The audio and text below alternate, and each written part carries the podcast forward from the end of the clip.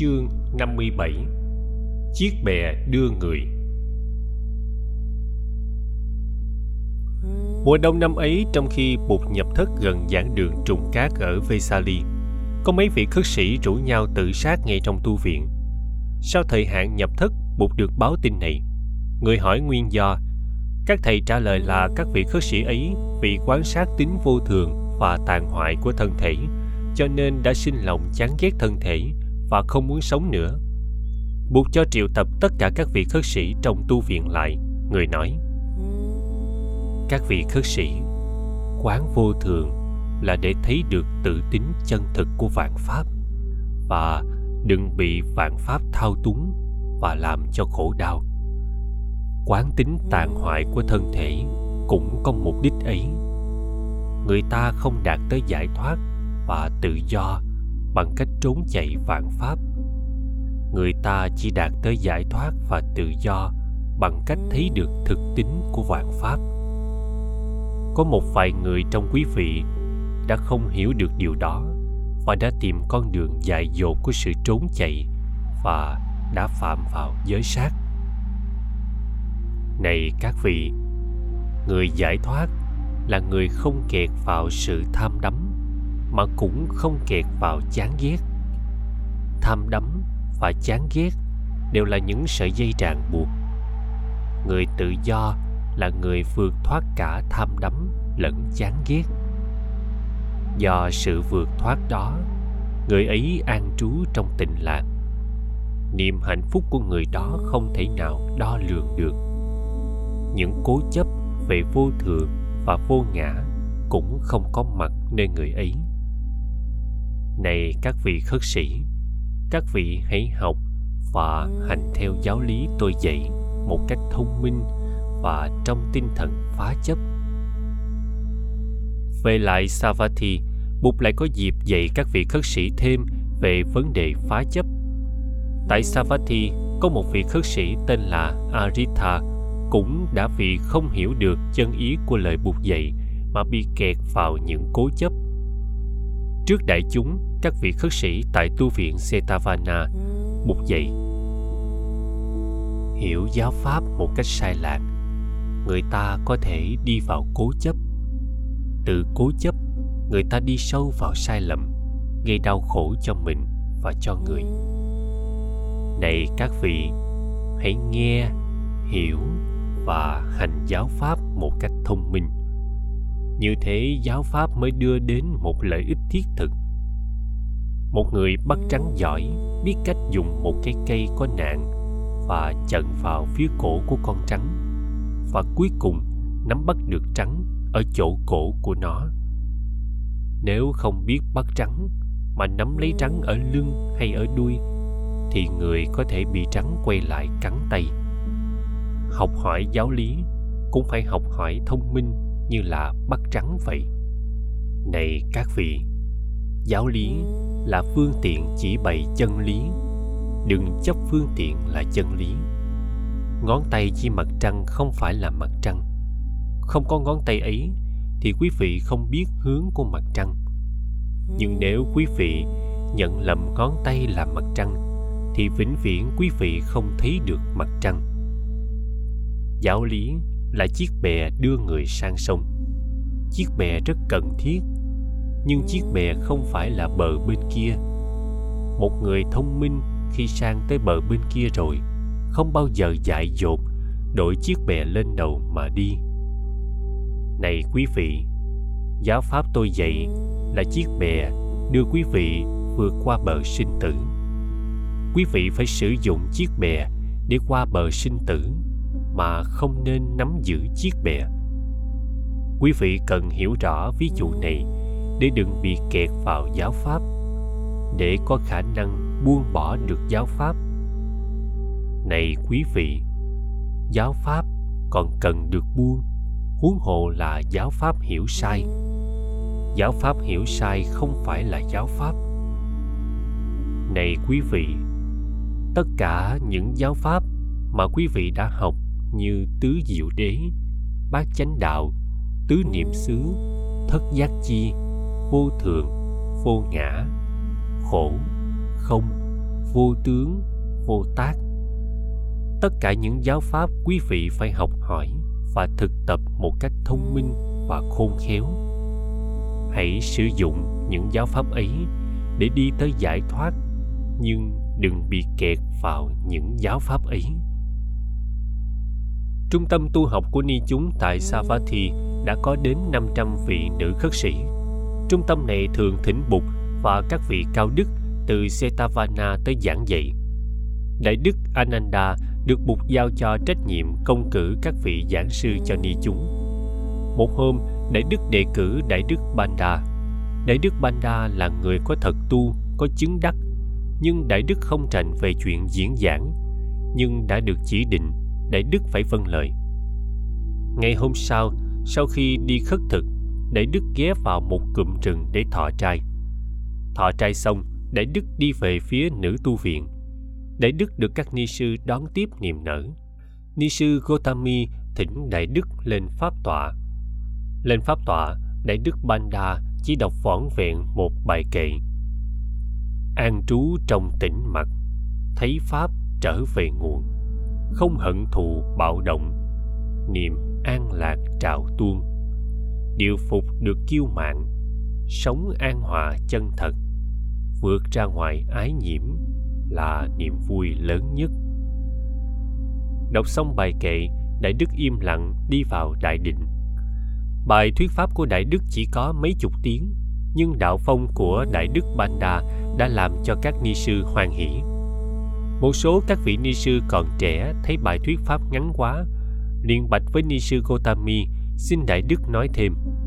Ni sư Gotami chịu họ, tiến lên làm lễ Đại Đức Banda và chuyển lời thỉnh cầu của các ni sư trẻ. Nhưng Đại Đức chỉ lặp lại một lần nữa bài kệ trên rồi bước xuống pháp tọa.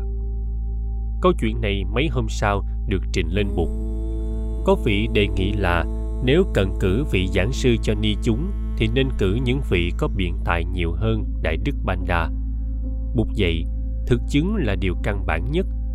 Vị giảng sư có thể ít dạy bằng lời, nhưng dạy nhiều bằng đạo phong của mình. Và người căn dặn là vị giảng sư cho ni chúng phải được công cử bởi đại chúng. Một buổi trưa đi khất thực về, Bụt không thấy Ananda đâu cả.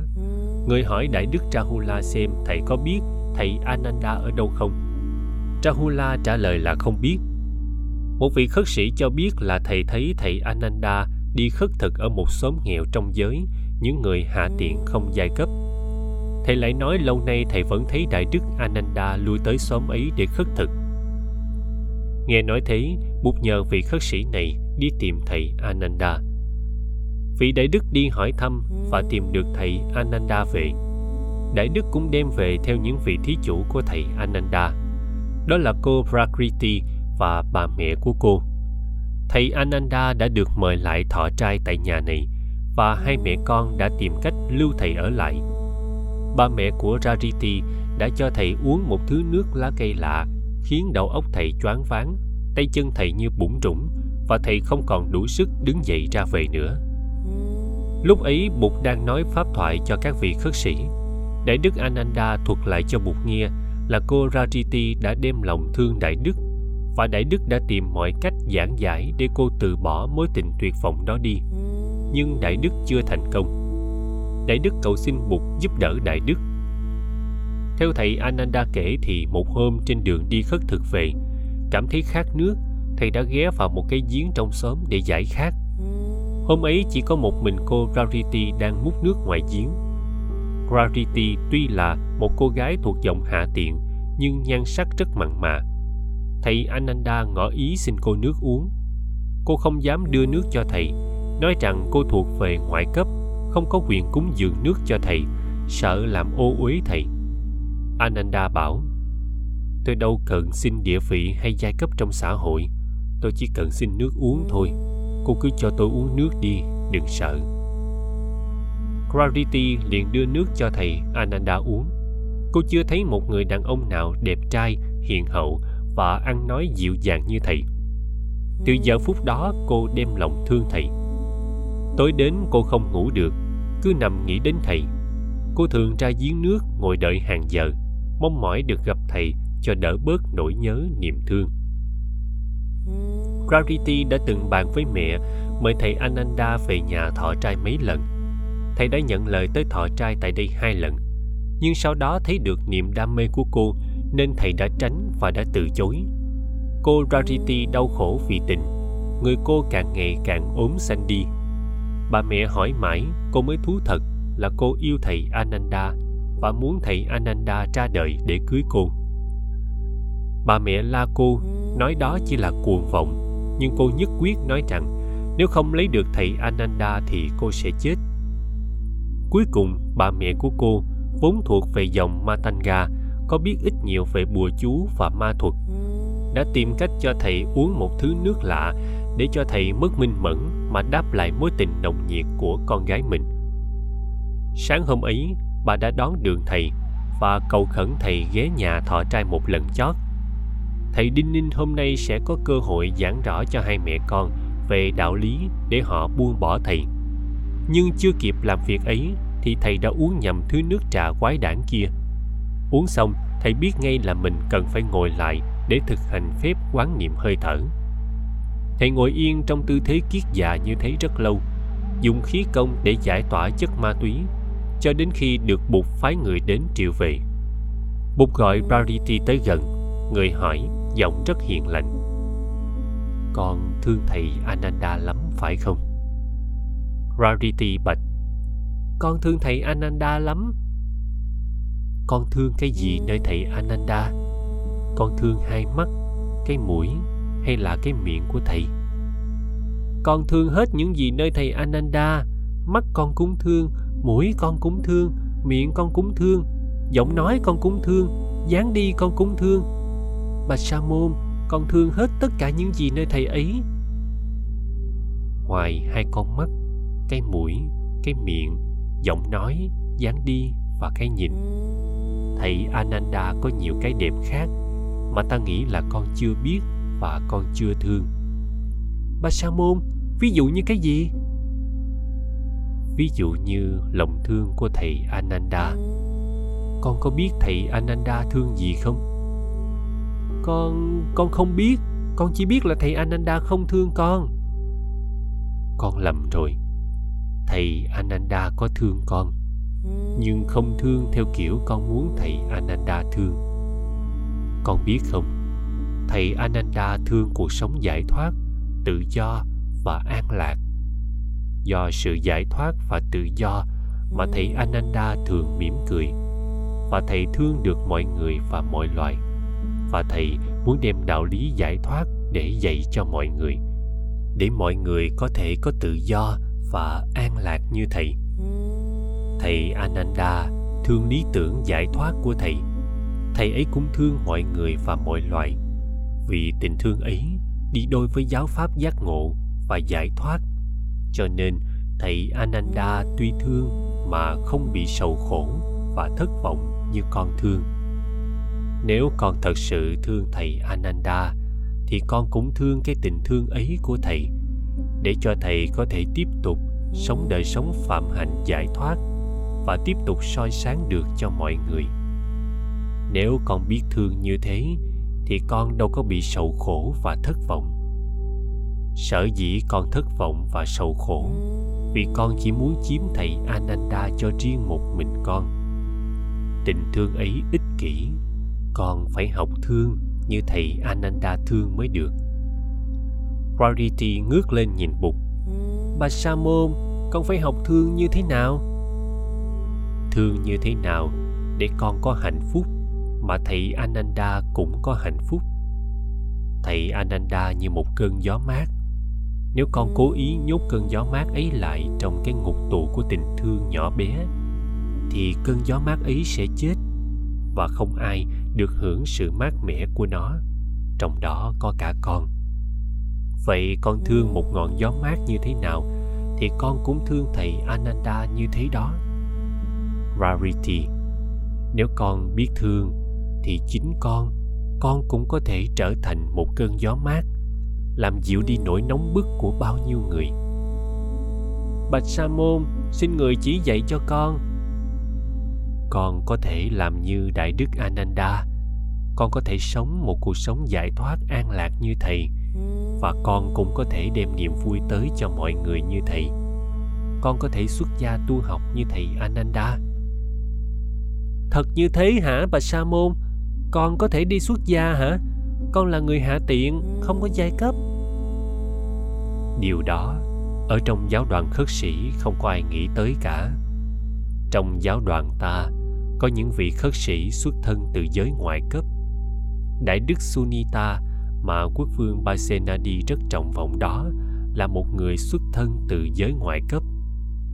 Nếu con xuất gia tu học, thì con sẽ là vị nữ khất sĩ đầu tiên xuất thân từ giới không có giai cấp. Nếu con bằng lòng, ta sẽ nhờ ni sư Khema làm lễ thế phát cho con. Raviti sung sướng lạy xuống, cô cầu buộc cho cô được xuất gia tu học buộc phó thác Rarity cho ni sư Khema. Hôm ấy cũng có mặt trong buổi pháp thoại. Ni sư Khema đưa Rarity đi rồi. Bụt nhìn Ananda rồi bảo đại chúng. Các vị khất sĩ, giới thể của thầy Ananda còn nguyên vẹn, nhưng tôi muốn các vị cẩn trọng hơn trong lúc giao tiếp. Nếu chúng ta luôn an trú trong chánh niệm thì chúng ta có thể thấy được rất sớm những gì đã và đang xảy ra trong ta và chung quanh ta nếu thấy được sớm ta sẽ sớm có những biện pháp để đối trị và tiếp xử với hoàn cảnh. Trường hợp của ananda chỉ là trường hợp của định lực còn non yếu.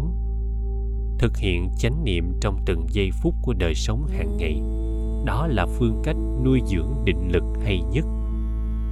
Một khi định lực đã vững mạnh, thì cái thấy của ta sẽ sáng và hành động của ta sẽ kịp thời. Định và tuệ đi với nhau. Định và tuệ bao hàm nhau. Định và tuệ là một. Các vị khất sĩ, đối với giới phụ nữ, các vị nên tập quán sát như sau. Với những người lớn tuổi, ta xem họ như mẹ hoặc như chị của chính ta. Với những người nhỏ tuổi hơn, ta xem họ như em hoặc như con của chính ta những vị khất sĩ còn nhỏ tuổi mới bước vào đường đạo, nên cẩn thận hơn nữa trong lúc tiếp xử với phụ nữ. Sự dịu dàng của người phụ nữ có thể đưa đến những trở ngại của sự tu học. Hãy hạn chế sự tiếp xúc. Cần tiếp xúc mới tiếp xúc. Khi tiếp xúc, chỉ nên trao đổi những lời thật sự cần thiết có liên hệ tới sự học hỏi và hành trì giáo pháp được buộc chỉ dạy cặn kẽ, các thầy khất sĩ đều hoan hỷ phụng hành.